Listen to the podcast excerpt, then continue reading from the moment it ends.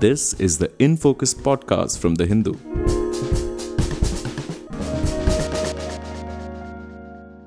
Hello and welcome to the Hindu's in Focus podcast with me, Amit Baruah, your host for this episode. Kashmiri Pandits, many of whom were given government jobs and brought to the valley a decade ago, have started to flee following targeted killings of their colleagues by terrorists.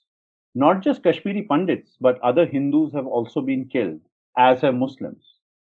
In August 2019, when Article 370 was reduced to a shell and the state of Jammu and Kashmir whittled down to a union territory, the central government promised to turn it into the most developed state in the country within five years. Long a part of the BJP's ideological agenda, Home Minister Amit Shah said on the floor of Parliament at the time that Article 370 was the biggest hurdle in the path of normalcy in Kashmir. Where do things stand now as minorities flee and terrorist killings continue? To discuss these issues, I have with me Kapil Kak, retired Air Vice Marshal, who has a keen interest in Kashmir affairs. Welcome to the In Focus podcast, Kapilji. Thank you, Amit Saab. Such a pleasure being with you on this program. Kapilji, my first question How did this thing come to such a pass that uh, Kashmiris, Pandits, and other minorities are now once again under attack after all that we saw uh, in December 89 and 90 and during the course of the 90s and the decades?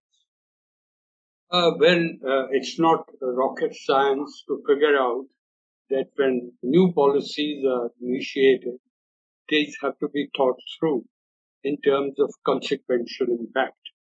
I heard you make a comment about our Union Home Minister's promises in Parliament that Article 370 was coming in the way of uh, development of the state.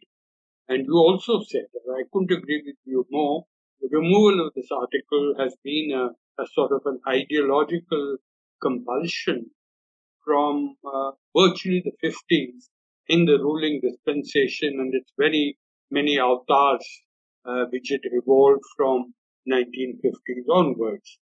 So why are the Kashmiri Pandit employees leaving? I'm glad you also said, Amit that it is not just Kashmiri Pandits. There are also nearly 20% of uh, the Dalits who are employed from the last decade or more in the Kashmir Valley, in the state. Uh, also, a uh, large number of the non-local labor, which is from Jharkhand, UP, Bihar. Uh, for example, all the masons in Kashmir are from UP and Bihar. All the plumbers are from Orissa, like the rest of India.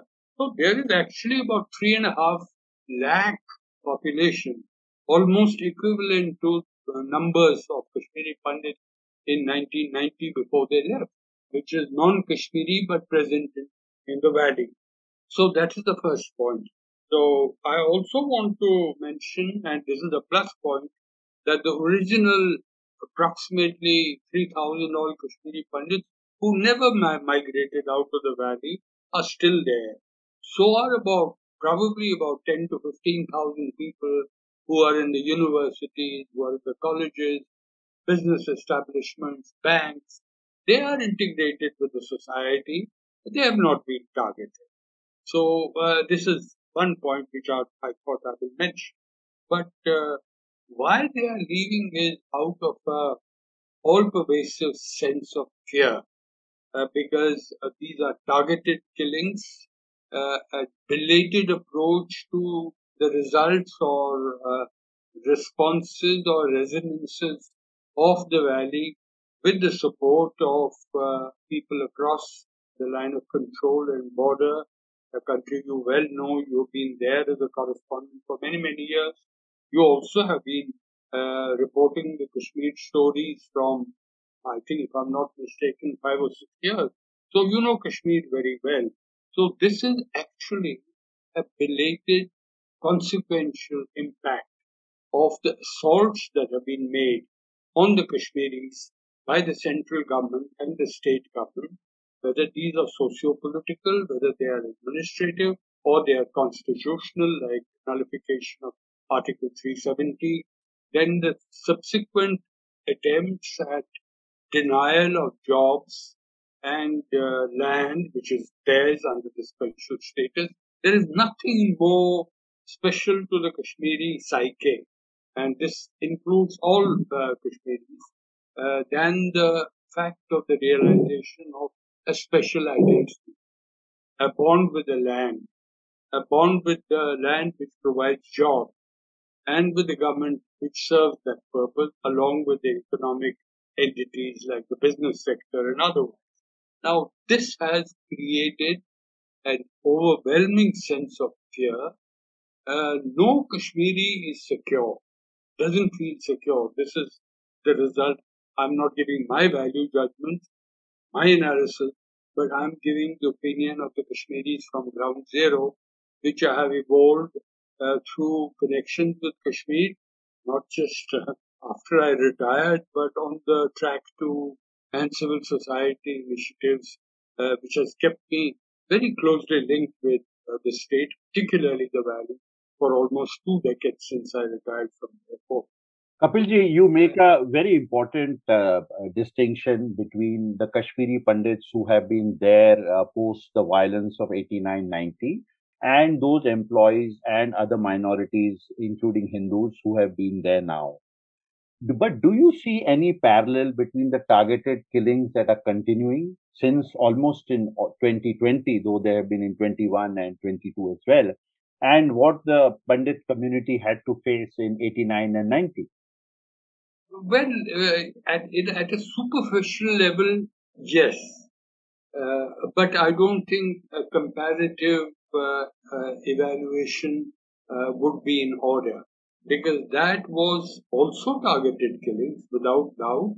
That's part of Pakistani actions in Kashmir which are low cost in nature and high return. It's been a policy of the deep state and establishment in Pakistan to keep Kashmir on the boil because it helps it keep it as a conflict zone in international mindscape and therefore the references by various human rights entities about what the center of the state is doing in Kashmir. And uh, uh, linked to that is, is, the fact, and I think this is this is very very important to understand uh, the situation now. That this is, as I said earlier, we seem to be repeating. Whenever a state initiates a policy which the people of the entity or the state see it as anti it has to react. The Indian state expected that the reaction to Article 370 nullification would be stone throwers on the streets, would be public protests. But despite the double lockdown from 2019 to 2021, during which period uh, there was relative calm. In fact, even the figures of killings reduced so much because everybody was locked up at home. But the response had to be found by the people who felt they were being assaulted or they're being oppressed. And the way they found was not bloodshed through street violence or stone throwing, but what is now termed uh, by the strategic and security planners as gray zone warfare that you, uh, the people are not recognizable. They are overground workers. They could be office workers. They could be academia. They could be from the government. Cannot rule out in a conflict situation. Because if every Kashmiri feels oppressed from 2019, which is borne out by my own personal and our group analysis in the valley over the last six years or more, then it will find ways to find vulnerabilities of the state. And the vulnerabilities of the state are the elements who are innocent, who hmm. are sequestered, who are in the schools, who are in colleges, who are sarpanches, so they are not protected. So target them, and it's a low cost soft option. And the instrument of choice for that in terms of the weapon is the pistol. No more the era of AK 47s in Iran. It's an era where the adversaries of the state employ the pistol, and these pistols are either infiltrated across the line of control, but as you've also noticed uh, as a senior journalist, there have been many number of cases where unmanned aerial vehicles and drones have been used to drop these pistols at selected places through a pre-planned kind of conspiracy between elements within India and elements across the border.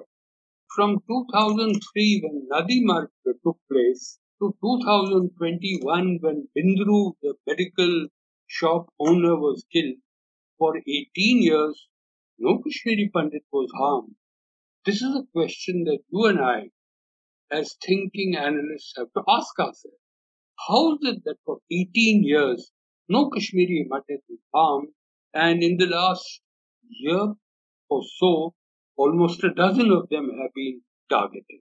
Why is it so? The answer I've already provided you in response to your query is a delayed consequential response to whatever the state in India has done to the Kashmiris over the last three years. Kapilji, you know, coming to uh, you make an important point about uh, the you know the pistol as opposed to the AK-47 or uh, you know other weapons that are being used currently. We also hear in the news almost on a daily basis that there's an encounter here and an encounter there, and uh, the security forces have neutralized a large number of terrorists.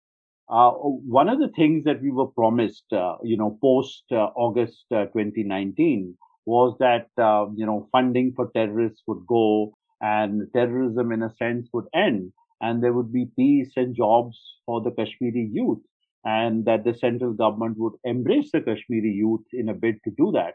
So this new strategy, is this a homegrown uh, Kashmiri, um, uh, are these homegrown Kashmiri elements? Or do they have support uh, from uh, Pakistan and its intelligence agencies? How do you see the security situation? You know, first, let me answer, snap away the question that you just raised. Statistics provided by the J&K police and the Ministry of Home Affairs in recent weeks and months provide ample evidence that bulk of the so-called terrorists, I call them militants, terrorists I call people who come from Pakistan. People who are local are alienated, hatred-filled, angry, full of angst because what they see as having been very unfair treatment of their that they have gone through. Now, bulk of the people are local. Whether it's 75% or 85% is a marginal, but bulk of them are local. So this represents our own people's problem. So our own people's problem has been created by policies which have been launched against our own people.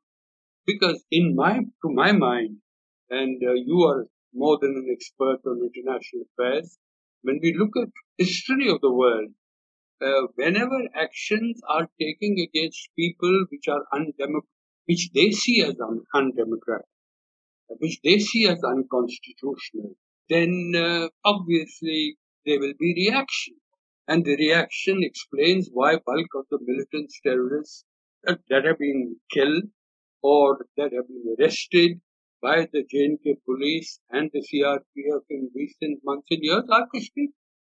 So we have to ask ourselves, have we employed a policy which is people friendly? No action can be taken to change uh, the character of a state without cons- consultation with the elected members of the assembly of the state. No action can be initiated on the basis of the government being the representative of the central government. The government is the representative of the people elected through the assembly who then form the government. Now, no such consultation, Amit, has been has taken place. But we are, a, but it's a fait accompli, isn't it, Kapil Saab? It is fait accompli, uh, accompli for for bulk of India, because bulk of India has lost interest in Kashmir because of what they have been fed on through ideological narratives that every Kashmiri is a terrorist, that every Kashmiri is a jihadi, every Kashmiri is anti-India. Yet, I think I don't have to tell you that there are battalions in the Air Force which are all Kashmiri Muslims. There are large number of Kashmiri Muslims who are in the BSF, in the CRPF, in the J&K police and other police agencies in India. So I think fait accompli maybe as a case of realism, but people who are driven by emotion, psychology, who believe in their destiny, who have a sense of identity, which the Kashmiris have shown over the years, who also know that they acceded to India on the basis of a document called Article 370, incorporation of the Constitution in the Constitution of India, flowing from the instrument of accession. We, I, I can need hardly remind you, Amit, that please read Article 1 of the Constitution. India, that is Bharat, is composed of A, B, C, D, names all the states, and it says Jammu and Kashmir, brackets, subject to Article 370. This is Article 1 of the Constitution. May I also remind you that Article 3 doesn't permit the Parliament to reduce a state to a union territory. It can alter the a state into two states, but it cannot reduce a state to two or three union territories, which has been done. Of course, the issue is before this Honorable Supreme Court. Uh, unfortunately, people are also in Kashmir, as they express themselves in person to person conversations with people like you and me who talk with them with sympathy, sensitivity, and understanding. They, they, they, have, they are now losing faith even in the judiciary because they feel that this is an issue which should have been long decided and they would respect that. If the Honorable Supreme Court was to decide hypothetically tomorrow that what was done on 5th of August was constitutionally valid, Kashmiris would respect it, just like the rest of the minorities in India respected the Supreme Court judgment on the Ram Janmabhoomi issue, which has hung on for decades. So this is what I'm trying to say. We cannot go by statements which are made in, in the House, which are not truthful, because Article 370 did not come in the nature of development. Regrettably, to uh, people who are naysayers on Kashmir, Kashmir is one of the advanced states of Jammu and Kashmir. I don't uh, of, of India. I don't have the statistics to give you, and uh, whether it is infant mortality rate, its maternal mortality rate, under five mortality rate, whether it is hunger index, all these Kashmir is one of the better states of India. So therefore, how can we make a statement in Parliament 370 is coming in the nature of the development? Then we need to identify what is coming in the way of development on Bihar and UP, which are bottom down in the list which I just described. Kapilji, uh, you know, we have a situation where a delimitation process has been completed, and it looks uh, that eventually there will be elections uh, to what is currently the Union Territory of uh, Jammu and Kashmir. But we also saw after, um, you know, abrogation of 370 and 35A that, uh, you know, all the nationalist Kashmiri politicians uh, uh, from the National Conference, from the PDP, and other associated parties, many of them were uh, kept behind bars for many, many months. And at least, uh, you know, three former chief ministers were also incarcerated, whether it was under house arrest or elsewhere. So what happens now? I mean, is there any space for these politicians, uh, you know, who have, uh, you know, shown their allegiance to the Constitution of India? Is there any space for them to operate, or would there be a new rump uh, that is created uh, to ensure that uh, the center state uh, writ continues to run in the Union Territory of Jammu and Kashmir? Well, uh, this is a very deeply political question, and I think the best way to respond to you is firstly to remind uh, your listeners that the exercise of delimitation uh, has been authorized under the J&K Reorganization Act, under which all those provisions of nullification of 370, 35A, and bifurcation of the state into two union territories took place. Actual fact is that the J&K Assembly in 2001 has passed a resolution, which was passed by two-thirds of majority, that the delimitation will be done in 2026 like the rest of India. This was upheld by the J&K High Court. So therefore, Kashmiris see the delimitation exercise as a fraud.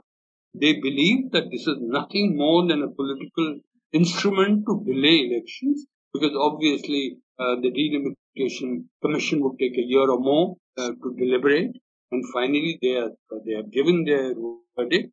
Uh, they have uh, seemingly accommodated uh, the viewpoints of uh, the political leadership in Jammu and Kashmir, but actual fact that has not happened.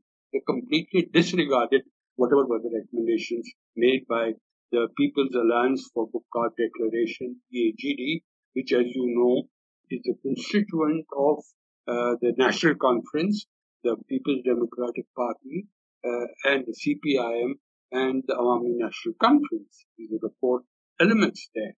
So I think elections to me do not seem to be likely. The center, depending on what will be the dividend of that elections, uh, will make its choice because at the moment, as per the Chief Election Commissioner himself, after the submission of the delimitation commission, uh, the election commission would take three to four months to revise the electoral rolls, which is a prerequisite before you hold elections to an assembly.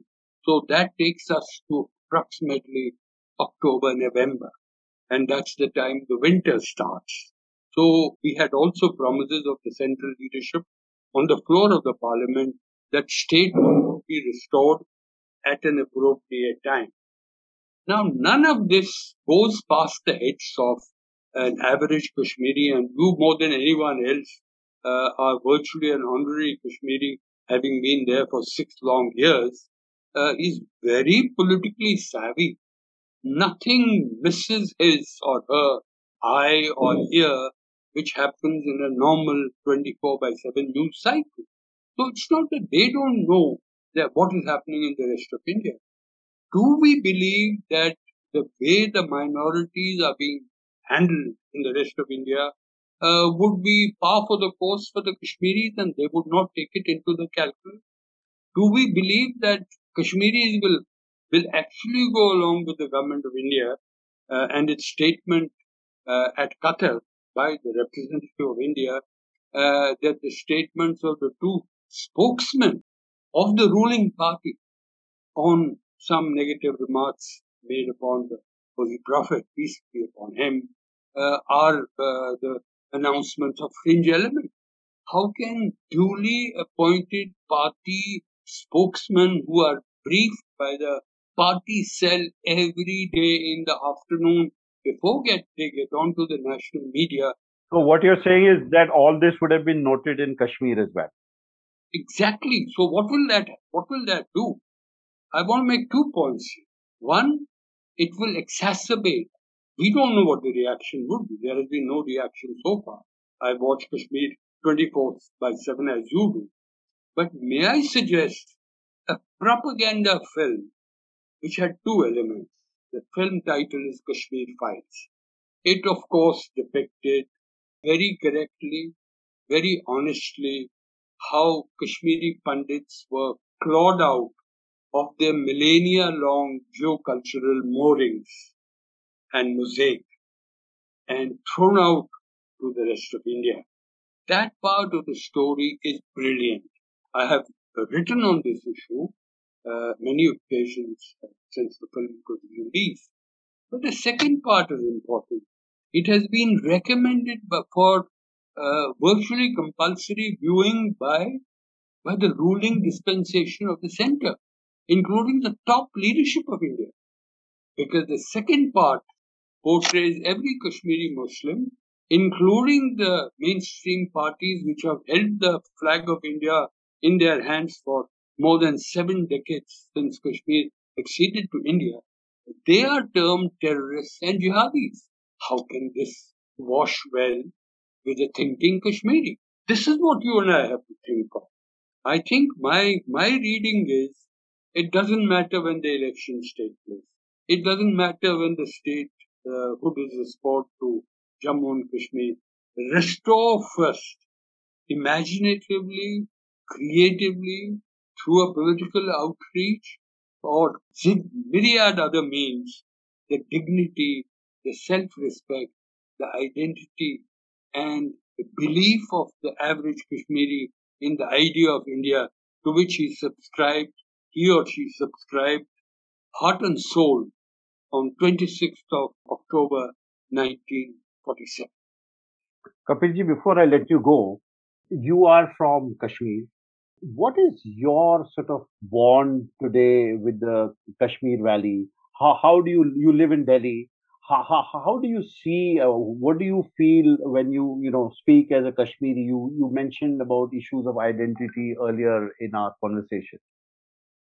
Very, this is a this is a googly that you have bowled, and uh, I'll have to play a straight back. First and foremost, you know, there is a huge commonality uh, between uh, the primary elements, ethno-cultural elements in the valley, which is essentially Kashmiri Muslims and Kashmiri Pandits. And this is centuries long. Islam came to Kashmir not through the sword, it came through persuasion. Kashmiris themselves converted to Islam. And then you evolved a kind of a socio-cultural milieu in which both grew together very happily, coexisted, tolerated, accommodated, and loved each other. Because there was a common thread of Sufism, because the Islam that came to Kashmir was Sufi Islam, and the Kashmiris uh, of my ethnicity were Shaivites. And there was so much philosophically common between the two.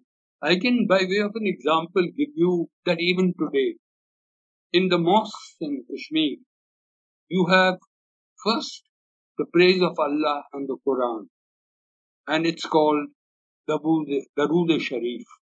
And when you hear this, you realize these are Arabic words sung to Vedic hymns. Today, now that is the culture, syncretic culture of Kashmiriyat. Uh, it's bit of, become a bit of a cliche, I must admit. That still, that still connects people. That's what I said. I gave you the statistic because to a journalist, nothing matters more than a statistic because we have not been able to answer the question why is it that 3000 Kashmiri Pandits who never left Kashmir have lived there from millennia, they, were, they never migrated. And they are in 100 locations in the valley. 100 locations. They live with their Muslim brethren. There's no threat to them. No terrorist has ever targeted. Why? Because there is a common, common kind of a, if I can say, a gene pool in socio-cultural and philosophical terms. What has happened is that 1990, large number of Kashmiri Pandits who left, they got an orientation towards the right wing.